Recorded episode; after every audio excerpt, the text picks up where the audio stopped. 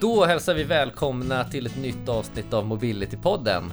Det är som vanligt jag, Christian Schwarz, tillsammans med min kollega Charlotta Hansen. Som, hej. Ja, hej Charlotta! är allt bra med dig? Ja, men det är fint tycker jag. Eller nu är det fint. Jag har varit smallförkyld och testat på det här med coronatestning och sådär. Två gånger på samma vecka. Känns som score.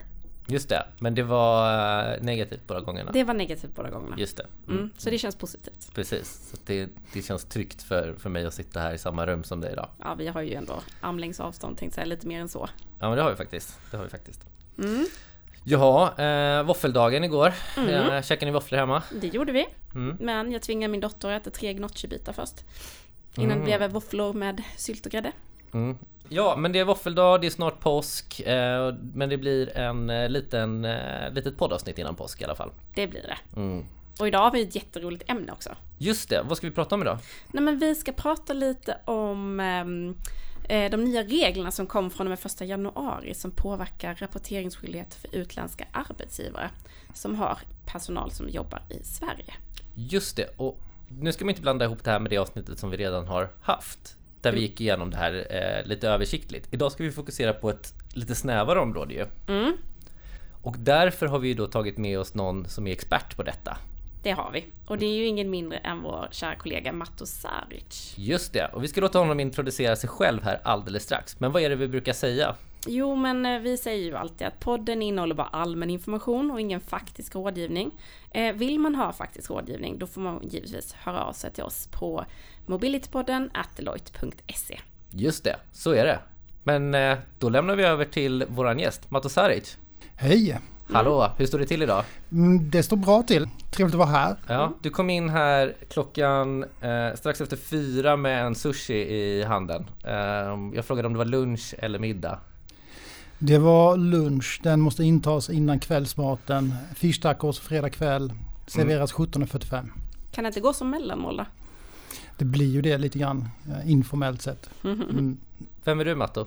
Ja, det är ju en relevant fråga. Mm. Jag är ehm, eh, en gammal Deloitte-anställd sedan många, många år tillbaka. Jobbat med skatterätt i 20 år. Jobbar just nu på eh, och leder och ansvarar för corporate tax-avdelningen här i Malmö. Um, och vi sitter nio personer som jobbar med business tags och internprissättning. Om jag nu får smyga in lite reklam för, för vårt lilla gäng här. Ja, vi får fundera på det, men det är väl okej okay för den här gången. Ja, du får se det som din kompensation för att du är med här helt enkelt. Tack, tack. Mm. Men Matto, vi var ju inne på lite det innan vad, vad, vi ska prata om idag. Det är det här eh, lagförslaget som sedermera blev lag och trädde i kraft då från och med 1 januari. Men vi ska ju titta på en lite snävare del av det idag. Eh, och vi har förstått att det här är lite av en bass hos eh, företagen. Vad, vill, du, vill du utveckla lite? Ja, det får man väl säga att det är lite, lite av en bass. Och det har väl gått lite, lite i olika vågor. Först var det ju en bass hos svenska företag som undrade, är det verkligen det här man menar? Gäller detta nu? Mm. Uh, och just nu befinner vi oss i en, i en fas där vi får oerhört mycket uh, samtal från våra utländska kontor och utländska företag som undrar vad är det som händer i Sverige? Har vi infört en källskatt på motsvarande sätt som man kanske uh, har gjort i Indien och andra länder, länder som man normalt sett inte förknippar eller lagstiftning som normalt sett inte förknippar med ett land som Sverige. Vad är det då som är nytt då egentligen från och med 1 januari? Ja, väldigt förenklat kan man väl säga att när svenska företag anlitar ett utländskt företag för att utföra tjänster i Sverige. Mm. Eh, och det, med det menar man att det fysiskt befinner sig personal i Sverige från det utländska företaget. Eh, då har det svenska bolaget eh, skyldighet att innehålla 30% skatt på den betalningen. Såvida inte det utländska bolaget är registrerat för F-skatt eller har fått beslut om befrielse från skatteavdrag. Så det påverkar egentligen både svenska bolag och det utländska bolaget? Absolut, och, och det är väl det som blir lite märkligt. För, för, en av anledningarna till det här förslaget är ju att lagstiftaren tyckte att det gamla regelverket var lite komplicerat att tillämpa i vissa situationer för svenska företag. Och så ville man förenkla eh, tillämpningen. Så sa man om det gör vi på det här sättet. Men vad som händer nu är att svenska företag, eh, det är de som har den legala skyldigheten gentemot Skatteverket. Det är de som står med risken gentemot Skatteverket. Men skatten de ska innehålla det är ju någon annans. Det är ju det utländska företaget. Så de, så de hamnar ju i en situation som är lite grann i kläm mellan eh, lagstiftaren och Skatteverket då, och å andra sidan affärsrelationen, det utländska företaget som såklart vill ha fullt betalt. De, vill ju inte, de har ju inte råd med att 30% eh, försvinner till Skatteverket. Eh. Men om man backar bandet lite så de här reglerna är väl egentligen inte nya utan detta är någonting som gällt inom Sverige tidigare. Det är bara att nu säger man att detta gäller även för utländska företag. Det stämmer. Och, och själva huvudregeln eller huvudkonceptet det, det bygger på det här jag antar att när ni har renoverat hemma, anlitat hantverkare, så är medskicket att ja, men kolla så att hantverkarna har F-skatt. För annars kan ju ni bli ansvariga. Och det är egentligen samma, samma huvudprincip som gäller här. Att när man betalar någon annan eh, för att utföra arbete, då ska ju skatteavdrag som huvudregel göras. Och det gäller ju i, i relation mellan svenska företag också. Men, men vi tänker normalt sett inte på det för att eh, normalt sett har ju svenska företag F-skatt. Mm. Och i relation till utländska företag så har det här inte krävts. Annat än om det utländska företaget har varit skattskyldigt i Sverige. Mm. Uh, och, och, det här skatteavdraget har ju tidigare kopplats till det utländska bolagets eventuella skattskyldighet. Och, och, vad man sa nu var att nej men vi frikopplar det från om, frågan om det utländska bolagets skattskyldighet. Det spelar ingen roll om det utländska bolaget är skattskyldigt eller inte. Så länge de utför arbete i Sverige, ja, då ska preliminärskatt innehållas. Såvida inte då det finns en F-skatt på plats. Kan vi inte ta ett exempel, bara för att förenkla det för våra lyssnare? Ja, ja men ni bjuder in en föreläsare som, som vill ta betalt för sin, äh, sitt deltagande här. Och sen så åker han in till, till kontoret i Malmö och får betalt äh, för en dags arbete. Och när vi betalar den fakturan då ska ju vi innehålla 30% skatt såvida inte den personen då är, är registrerad i Sverige. För den typen av korttidsuppdrag så blir det ju ganska administrativt eh, och omständigt att, att ansöka om F-skatt eller ansöka om beslut om befrielse för att slippa det här skatteavdraget. Men jag tänker också framförallt i de sektorerna nu där det är väldigt vanligt att man anlitar utländsk arbetskraft till att komma och arbeta i Sverige på olika projekt så borde det här bli en jättebig issue. Det är en jättebig issue och, och, och man kan väl tänka sig stora projekt. Alltså, mycket av de här reglerna de, de syftar ju till att, och, eh, göra regelverket och konkurrensen, framförallt inom byggsektor, byggsektorn och ROT och rutbranschen, mer neutral. Så att svenska företag och utländska företag agerar på samma villkor. Och, och, där så finns det ju kanske en framförhållning. Det är större projekt, man tar hit personal på ett, på ett, säg ett byggprojekt. Det rör sig om flera månader, man vet i förväg och, och kan planera egentligen alla ansökningar, registrering och så vidare. Men verkligheten, och jag skulle nog vilja säga att den stora massan, eh, det ser ju inte ut på det sättet. Och regelverket är ju skrivet på ett sätt som gör tyvärr att väldigt många företag hamnar i, i situationer som är väldigt besvärliga. Mm. Man, ska, man ska också skilja den här, det här skatteavdraget vi pratar om nu från det som man också då har infört för utländska arbetsgivare i förhållande till den lön man betalar till personal som man har i Sverige som blir skattskyldig här. Det var det vi fokuserade mycket på i, i ett tidigare avsnitt som man också kan då gå in och lyssna på. Innebär det här då att man liksom kan bli skatt i två led? Eh, när det är utländsk personal som kommer till Sverige och arbetar för ett utländskt företag. Det kan det göra. Mm. Ehm, och i teorin skulle man egentligen kunna tänka sig att det uppkommer i ännu fler led. För eh, den här skyldigheten träffar inte bara svenska företag som anlitar någon i utlandet för att utföra arbete i Sverige utan även ett utländskt företag som anlitar ett annat utländskt företag för att utföra arbete i Sverige hamnar, i vart fall under ordalydelsen i den här lagstiftningen, skulle också då ha en skyldighet att göra det här skatteavdraget det, det, blir ju lite märkligt eh, och lite konstigt också att inte lagstiftaren har kommenterat de här situationerna för då är man ju ute och tafsar lite grann utanför Sveriges jurisdiktion. Alltså man, man, vill, man vill tvinga in utländska företag till att registrera sig som är, egentligen inte är skattskyldiga i Sverige för det här. Och just det, det är en rätt stor skillnad om man jämför med då ett, ett svenskt bolag som gör en betalning som ändå har eh, vanligtvis någon form av rapportering gentemot Skatteverket på plats redan. Det är ju klart sett en, en rätt stor pålaga för Absolut. ett utländskt företag. Mm. Men hur funkar det nu då? För vi säger ju att även om de här reglerna finns, man ska innehålla de här 30% det är inte säkert att bolaget i slutändan faktiskt ska deklarera i Sverige eller betala någon skatt.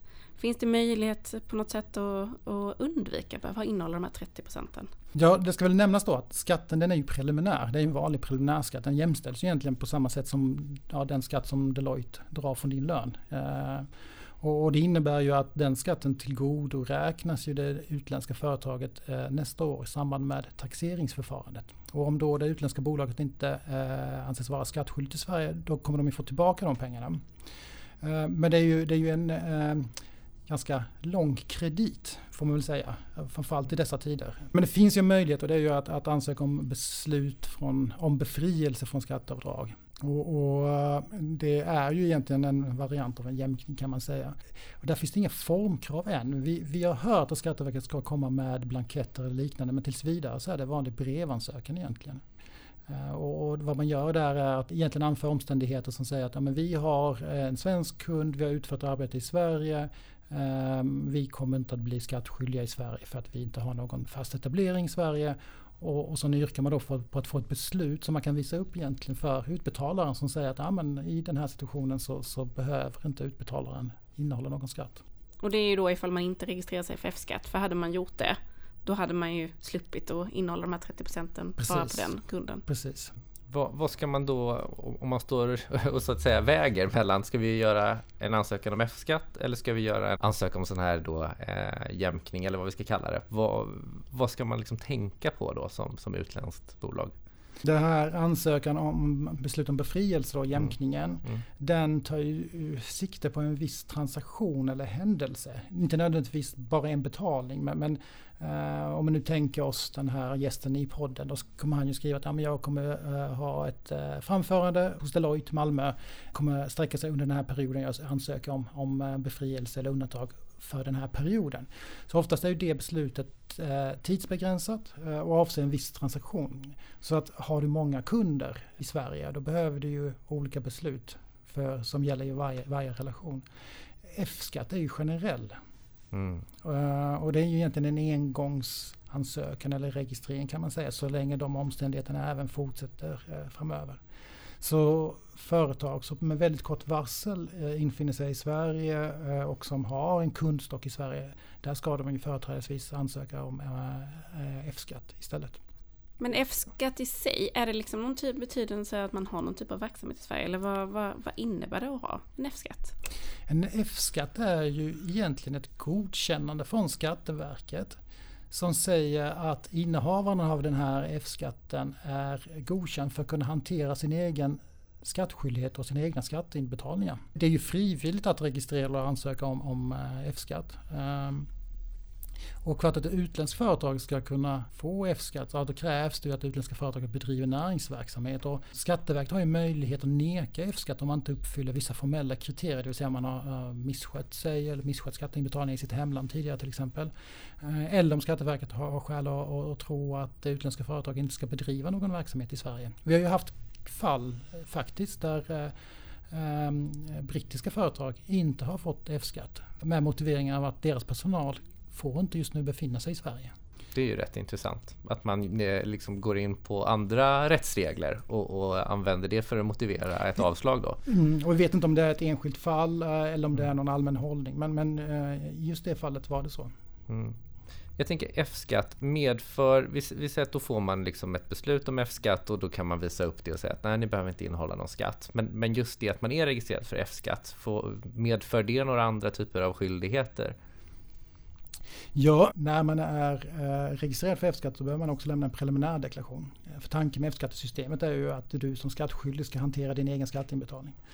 Uh, och, och, är det ett utländskt företag som inte anser sig vara skattskyldigt i Sverige då måste de ju ändå lämna en preliminär deklaration och, och i princip yrka då på att säga att ja, men vi, vår verksamhet ska undantas från, från skatteplikt i Sverige. Och sen så finns det ju också en skyldighet att året efter antingen kommer man få en eh, bolagsdeklaration skickad till sig. Får man inte det eh, då eh, ska man lämna en särskild uppgift. Det är också en ny skyldighet.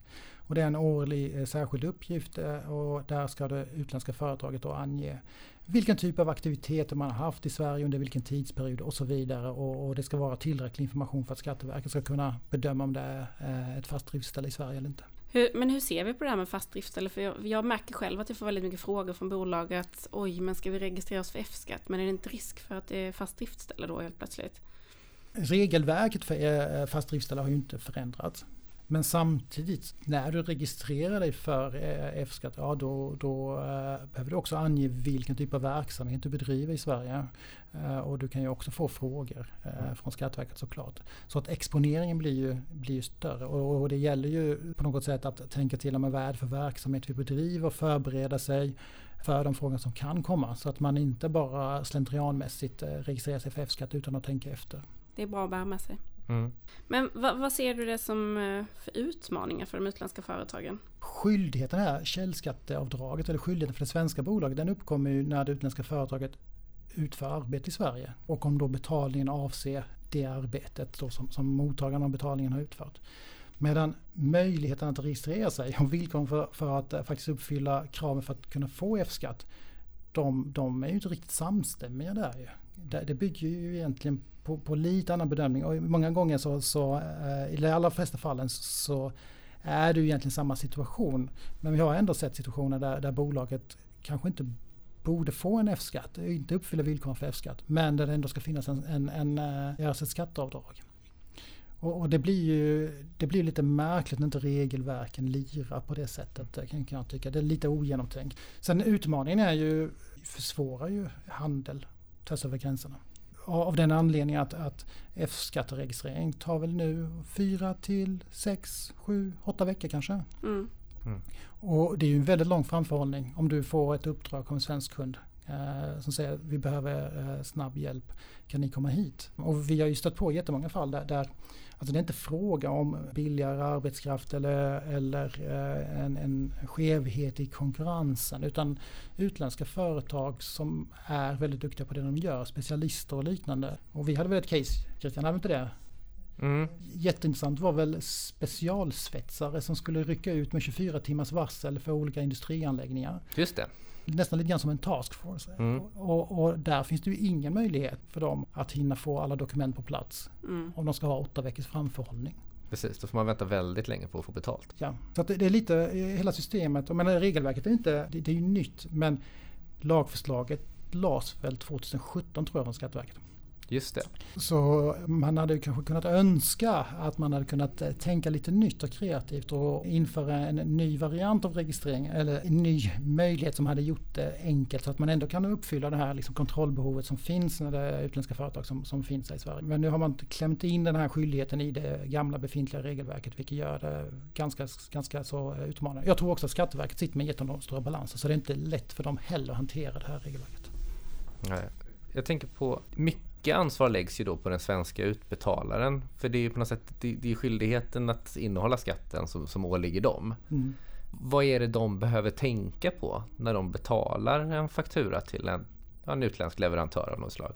De behöver ju eh, för det första eh, se om, om det utländska bolaget är registrerat för F-skatt eller har ett beslut eh, om befrielse från skatteavdrag. Men steget innan där handlar ju om att bedöma om, om den här betalningen hamnar den under avdragsskyldigheten överhuvudtaget. För risken för det svenska bolaget är att de faktiskt drar skatt på betalningar där det inte finns en laglig skyldighet att göra det. Mm. Och, och ur ett civilrättsligt perspektiv, ja, då, då är man inne och egentligen har lagt beslag på någon annans pengar och skickat dem till en myndighet utan att ha, kanske ha behövt göra det. Mm.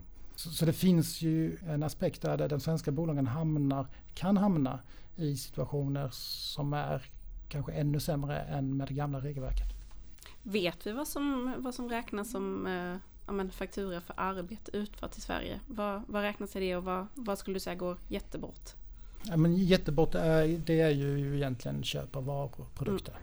Sen så har man de här mixade, mixade varianterna där. Ja, till exempel köp av en eh, mjukvara. Är det en produkt eller ett arbete? Det handlar ju i grund och botten om, att, om arbetstimmar som har producerat eller utvecklat den här mjukvaran. Och, och de här mixade tjänsterna, men du köper en, en mjukvara av ett utländskt företag och sen behöver du support också. Som innefattar personal som kommer till ditt kontor. Mm. Och där är det ju svårt att dra dra gränsen med vad är, eh, vad är hela paketet ett köp av vara, produkt? Eller ska man särskilja på vad som är betalningen för mjukvaran och sen så betalningen eh, för eh, arbetet som då supportpersonalen utför. Jag kan tänka mig att det blir ganska mycket kontraktuella svårigheter här också när man har ingått kontrakt med utländska leverantörer. De kanske blir liksom förvånade över att men, de hade ju förväntat sig att få betalt fullt ut men sen istället behöver man då ta en bit och betala in till Skatteverket skatt. Ja, och det där kommer man ju kanske våra skatte... Eh, så vi konservativa skattejurister som inte riktigt ser hur systemet fungerar. Vi fick som svar av någon kund som sa nej vi kan inte, göra, vi kan inte spesa fakturorna på annat sätt. Och, och så tyckte vi men det är bara att infoga en liten text. Det är inte bara att, sa de då. Eh, men han sa att nej, nej, det finns inte chans att vi kan ta hit ett team som ska programmera om hela vårt datasystem, leverantörssystem, för en lagregel i Sverige. Så, så, att jag tror att det finns praktiska utmaningar som vi kanske inte riktigt ser. Vi tänker väldigt mycket så här regler, men ändra på fakturan, få den att se ut på det här sättet, ändra på avtalsvillkoren. Mm. Men det finns ju hinder ute i verkligheten som, som eh, vi kanske ibland har svårt att se. Mm. Jag tänker om, om, du ska ändå, om vi ska börja summera lite. Eh, har du liksom topp tre eh, rekommendationer? Om man är ett företag som känner att oj, det här, det här känner vi inte riktigt att vi har koll på, inte riktigt att vi har greppat eller har processer för. Vad, är, vad, är liksom, vad, vad ska man börja någonstans? Jag brukar dela upp det i, egentligen i, i jag menar, svenska företaget har ju en aspekt mm. Eh, och det utländska företaget har ju en annan aspekt. Och det svenska företaget löper ju risken gentemot Skatteverket. Det är de som står med skyldigheten. Sen så vill de ju också behålla affärsrelationen. Eh, och är det koncerninterna situationer, ja, då blir det ju en annan sak. För då, då kanske man på något sätt ändå kan samtala sig fram till en bra lösning. Eh, men eh, topp tre, det handlar ju om kommunikation internt. Egentligen se till så att de personer som tar beslut om inköp och, och eh, beställer tjänster, att de är medvetna om det här kommunicera med era leverantörer och se över era avtalsvillkor. Det är väl egentligen topp tre.